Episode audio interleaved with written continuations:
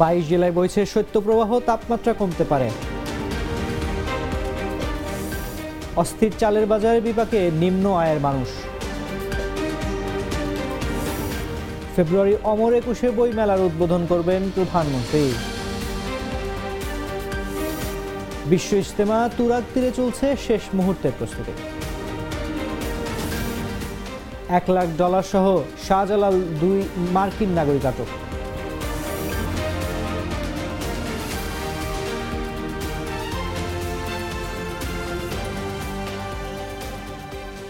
শুনছিলেন এতক্ষণ সংবাদ শিরোনাম। দুপুর একটা সংবাদে আপনাদের সবাইকে আমন্ত্রণ জানাচ্ছি আমি তানজির রহমান।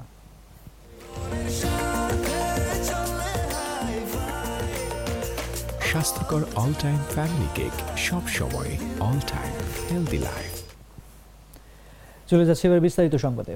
সর্বনিম্ন রাতের তাপমাত্রা দেশের উত্তরাঞ্চলে কিছুটা বেড়েছে তবে দেশের অন্যান্য অঞ্চলে কমে মৃদু শৈত্যপ্রবাহে আওতা বেড়েছে।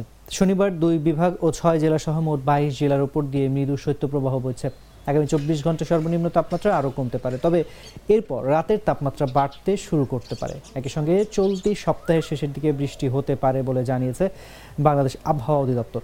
তাপমাত্রা কিছুটা বাড়লেও উত্তরাঞ্চলে এখনও শীতের তীব্রতা রয়েছে। তীব্র শীতে জনজীবনে যৌথবু অবস্থা।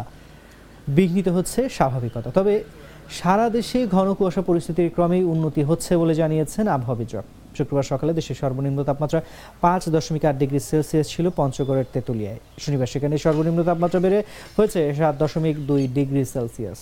তবে ঢাকায় সর্বনিম্ন তাপমাত্রা পনেরো দশমিক চার ডিগ্রি থেকে কমে হয়েছে তেরো ডিগ্রি সেলসিয়াস।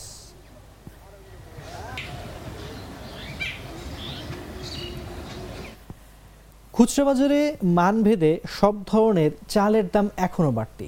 ফেনীর চালের আড়ত ও বড় বাজারের বিভিন্ন মুদি দোকানে প্রতি কেজি মোটা চাল পঞ্চাশ টাকা ও মিনিকেট চাল কেজি প্রতি পঁয়ষট্টি থেকে আটষট্টি টাকায় বিক্রি হচ্ছে।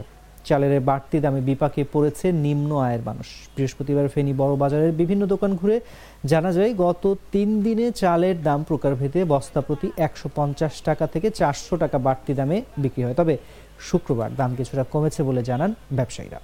তবে বাড়ার চাইতে কমার হার অনেক কম বলে মনে করছেন সংশ্লিষ্টরা।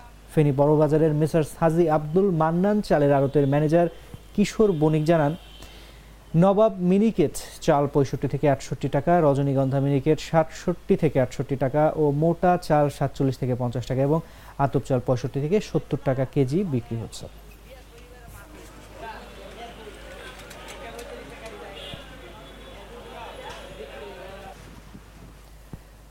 ভাষার মাস শুরু হতে বাকি মাত্র কয়েকটা দিন। প্রতি বছরের মতো এবারও ফেব্রুয়ারি জুড়ে আয়োজন করা হয়েছে অমর একুশে গ্রন্থমেলা। অমর একুশে গ্রন্থমেলা কমিটির সদস্য সচিব doctor K M Mujahidul Islam জানিয়েছেন, প্রধানমন্ত্রী শেখ হাসিনা পহেলা ফেব্রুয়ারি বিকেল তিনটে বাংলা একাডেমি প্রাঙ্গণে এবং সাহরার্দি উদ্যানে অনুষ্ঠেয় এই মেলার উদ্বোধন করবেন। তিনি আরও জানান, এবার মেলায় পাঁচশো তেহাত্তরটি প্রতিষ্ঠানকে মোট আটশো পঁচানব্বইটি স্টল বরাদ্দ দেওয়া হয়েছে। এর মধ্যে সাতশো ছিয়াশিটি সাধারণ স্টল এবং একশো নয়টি স্টল লিটল ম্যাগাজিন চত্বরকে দেওয়া হবে।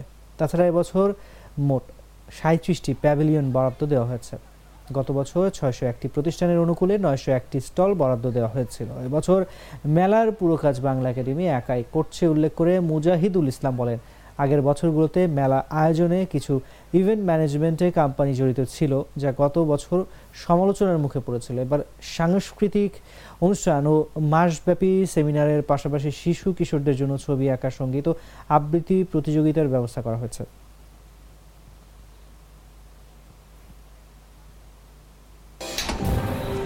ফাংশনালিটি ও নান্দনিকতার পারফেক্ট কম্বিনেশন সাইন্টিফিক নজল ও ব্রাস বার্নার ক্যাপ পঞ্চাশ হাজার বার অটো ইগনিশন পঁচিশ শতাংশ পর্যন্ত গ্যাস সাশ্রয়ী আরএফএল গ্যাস স্টোভ নিরাপদ ও গ্যাস সাশ্রয়ী।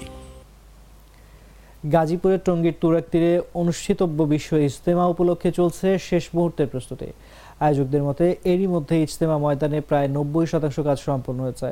শীতের মাঠ বাতাস উপেক্ষা করে ঠান্ডা বাতাস উপেক্ষা করে স্বেচ্ছাশ্রমের ভিত্তিতে কাজ করছেন বিভিন্ন এলাকা থেকে আসা ধর্মপ্রাণ মুসল্লিরা। আবহাওয়া অনুকূলে থাকায় সর্বাধিক সংখ্যক মুসল্লি এবারের ইজতেমায় যোগ দেবেন বলে আশা প্রকাশ করেছেন ইজতেমা সংশ্লিষ্টরা। বিশ্ব ইজতেমার প্রথম পর্ব শুরু হবে আগামী দোসরা ফেব্রুয়ারি। চার ফেব্রুয়ারি আখেরি মোনাজাতের মধ্য দিয়ে শেষ হবে এ পর্ব। মাঝে চার দিন বিরতি দিয়ে নয় ফেব্রুয়ারি শুরু হবে দ্বিতীয় পর্ব এবং এগারো ফেব্রুয়ারি আখেরি মোনাজাতের মধ্য দিয়ে শেষ হবে এবারের আটান্নতম বিশ্ব ইজতেমা। প্রথম পর্বে মাওলানা জোবায়ের পন্থী মুসল্লি এবং দ্বিতীয় পর্বে মাওলানা সাদ অনুসারী মুসল্লিরা ইজতেমায় অংশগ্রহণ করবেন।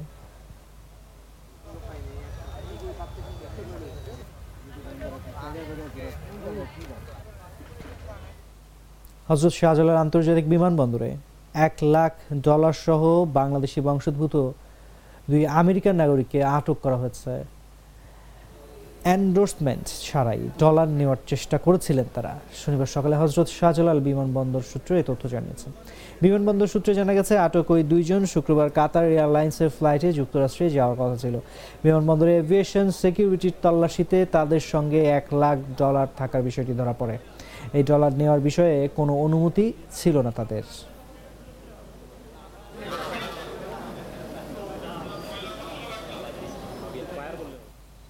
থাকছে এবারে আন্তর্জাতিক সংবাদ।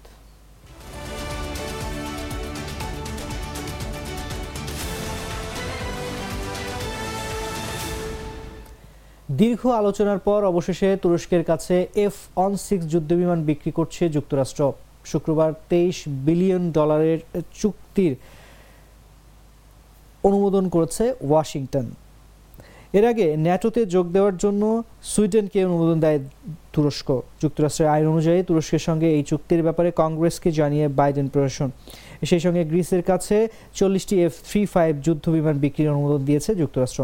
মার্কিন স্টেট ডিপার্টমেন্ট জানিয়েছে চুক্তির অধীনে তুরস্ক চল্লিশটি নতুন এফ অন সিক্স পাবে এবং দেশটির বহরে থাকা উনআশিটি যুদ্ধ বিমান আপগ্রেড করবে। একজন মার্কিন এক কর্মকর্তা জানিয়েছেন যুদ্ধবিমান বিক্রির অনুমোদন দেওয়া হলেও এখনও লেনদেনের ব্যাপারে সবুজ সংকেত দেওয়া হয়নি। ন্যাটোতে সুইডেনের চূড়ান্ত অনুমোদনের তথ্য ওয়াশিংটনে পৌঁছলেই তা শুরু হবে।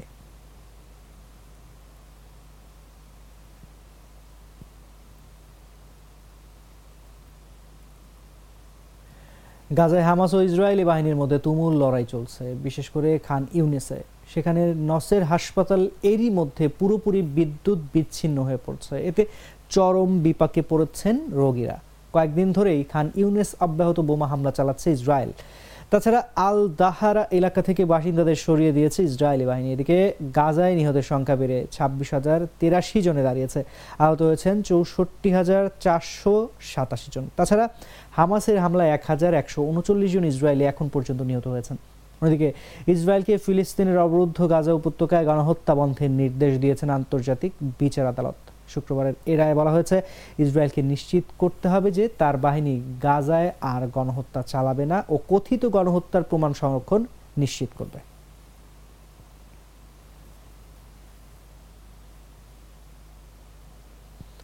থাকছে এবারে খেলার সংবাদ।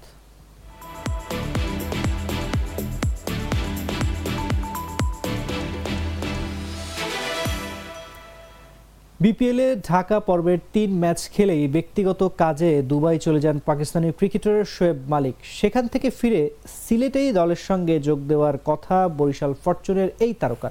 কিন্তু শোয়েব সিদ্ধান্ত নেন, তিনি আর ফিরবেন না।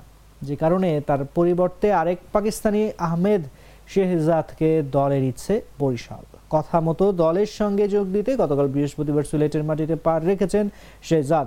নিজের ফেসবুক পোস্টের মাধ্যমে খবরটি জানিয়েছেন, পাকিস্তান দলের এক সময়ের দুরান্ত ওপেনার। শুক্রবার গাজা উপত্যকায় গণহত্যা নিয়ে ইসরায়েলের বিরুদ্ধে দক্ষিণ আফ্রিকার করা মামলার রুল জারি করেন আন্তর্জাতিক বিচার আদালত। এতে গাজায় গণহত্যা বন্ধের সম্ভাব্য সব ব্যবস্থা নেওয়ার জন্য ইসরায়েলকে নির্দেশ দেওয়া হয়েছে। তবে গাজায় ইসরায়েলকে তাৎক্ষণিকভাবে সামরিক অভিযান বন্ধের নির্দেশ আদালত দেননি।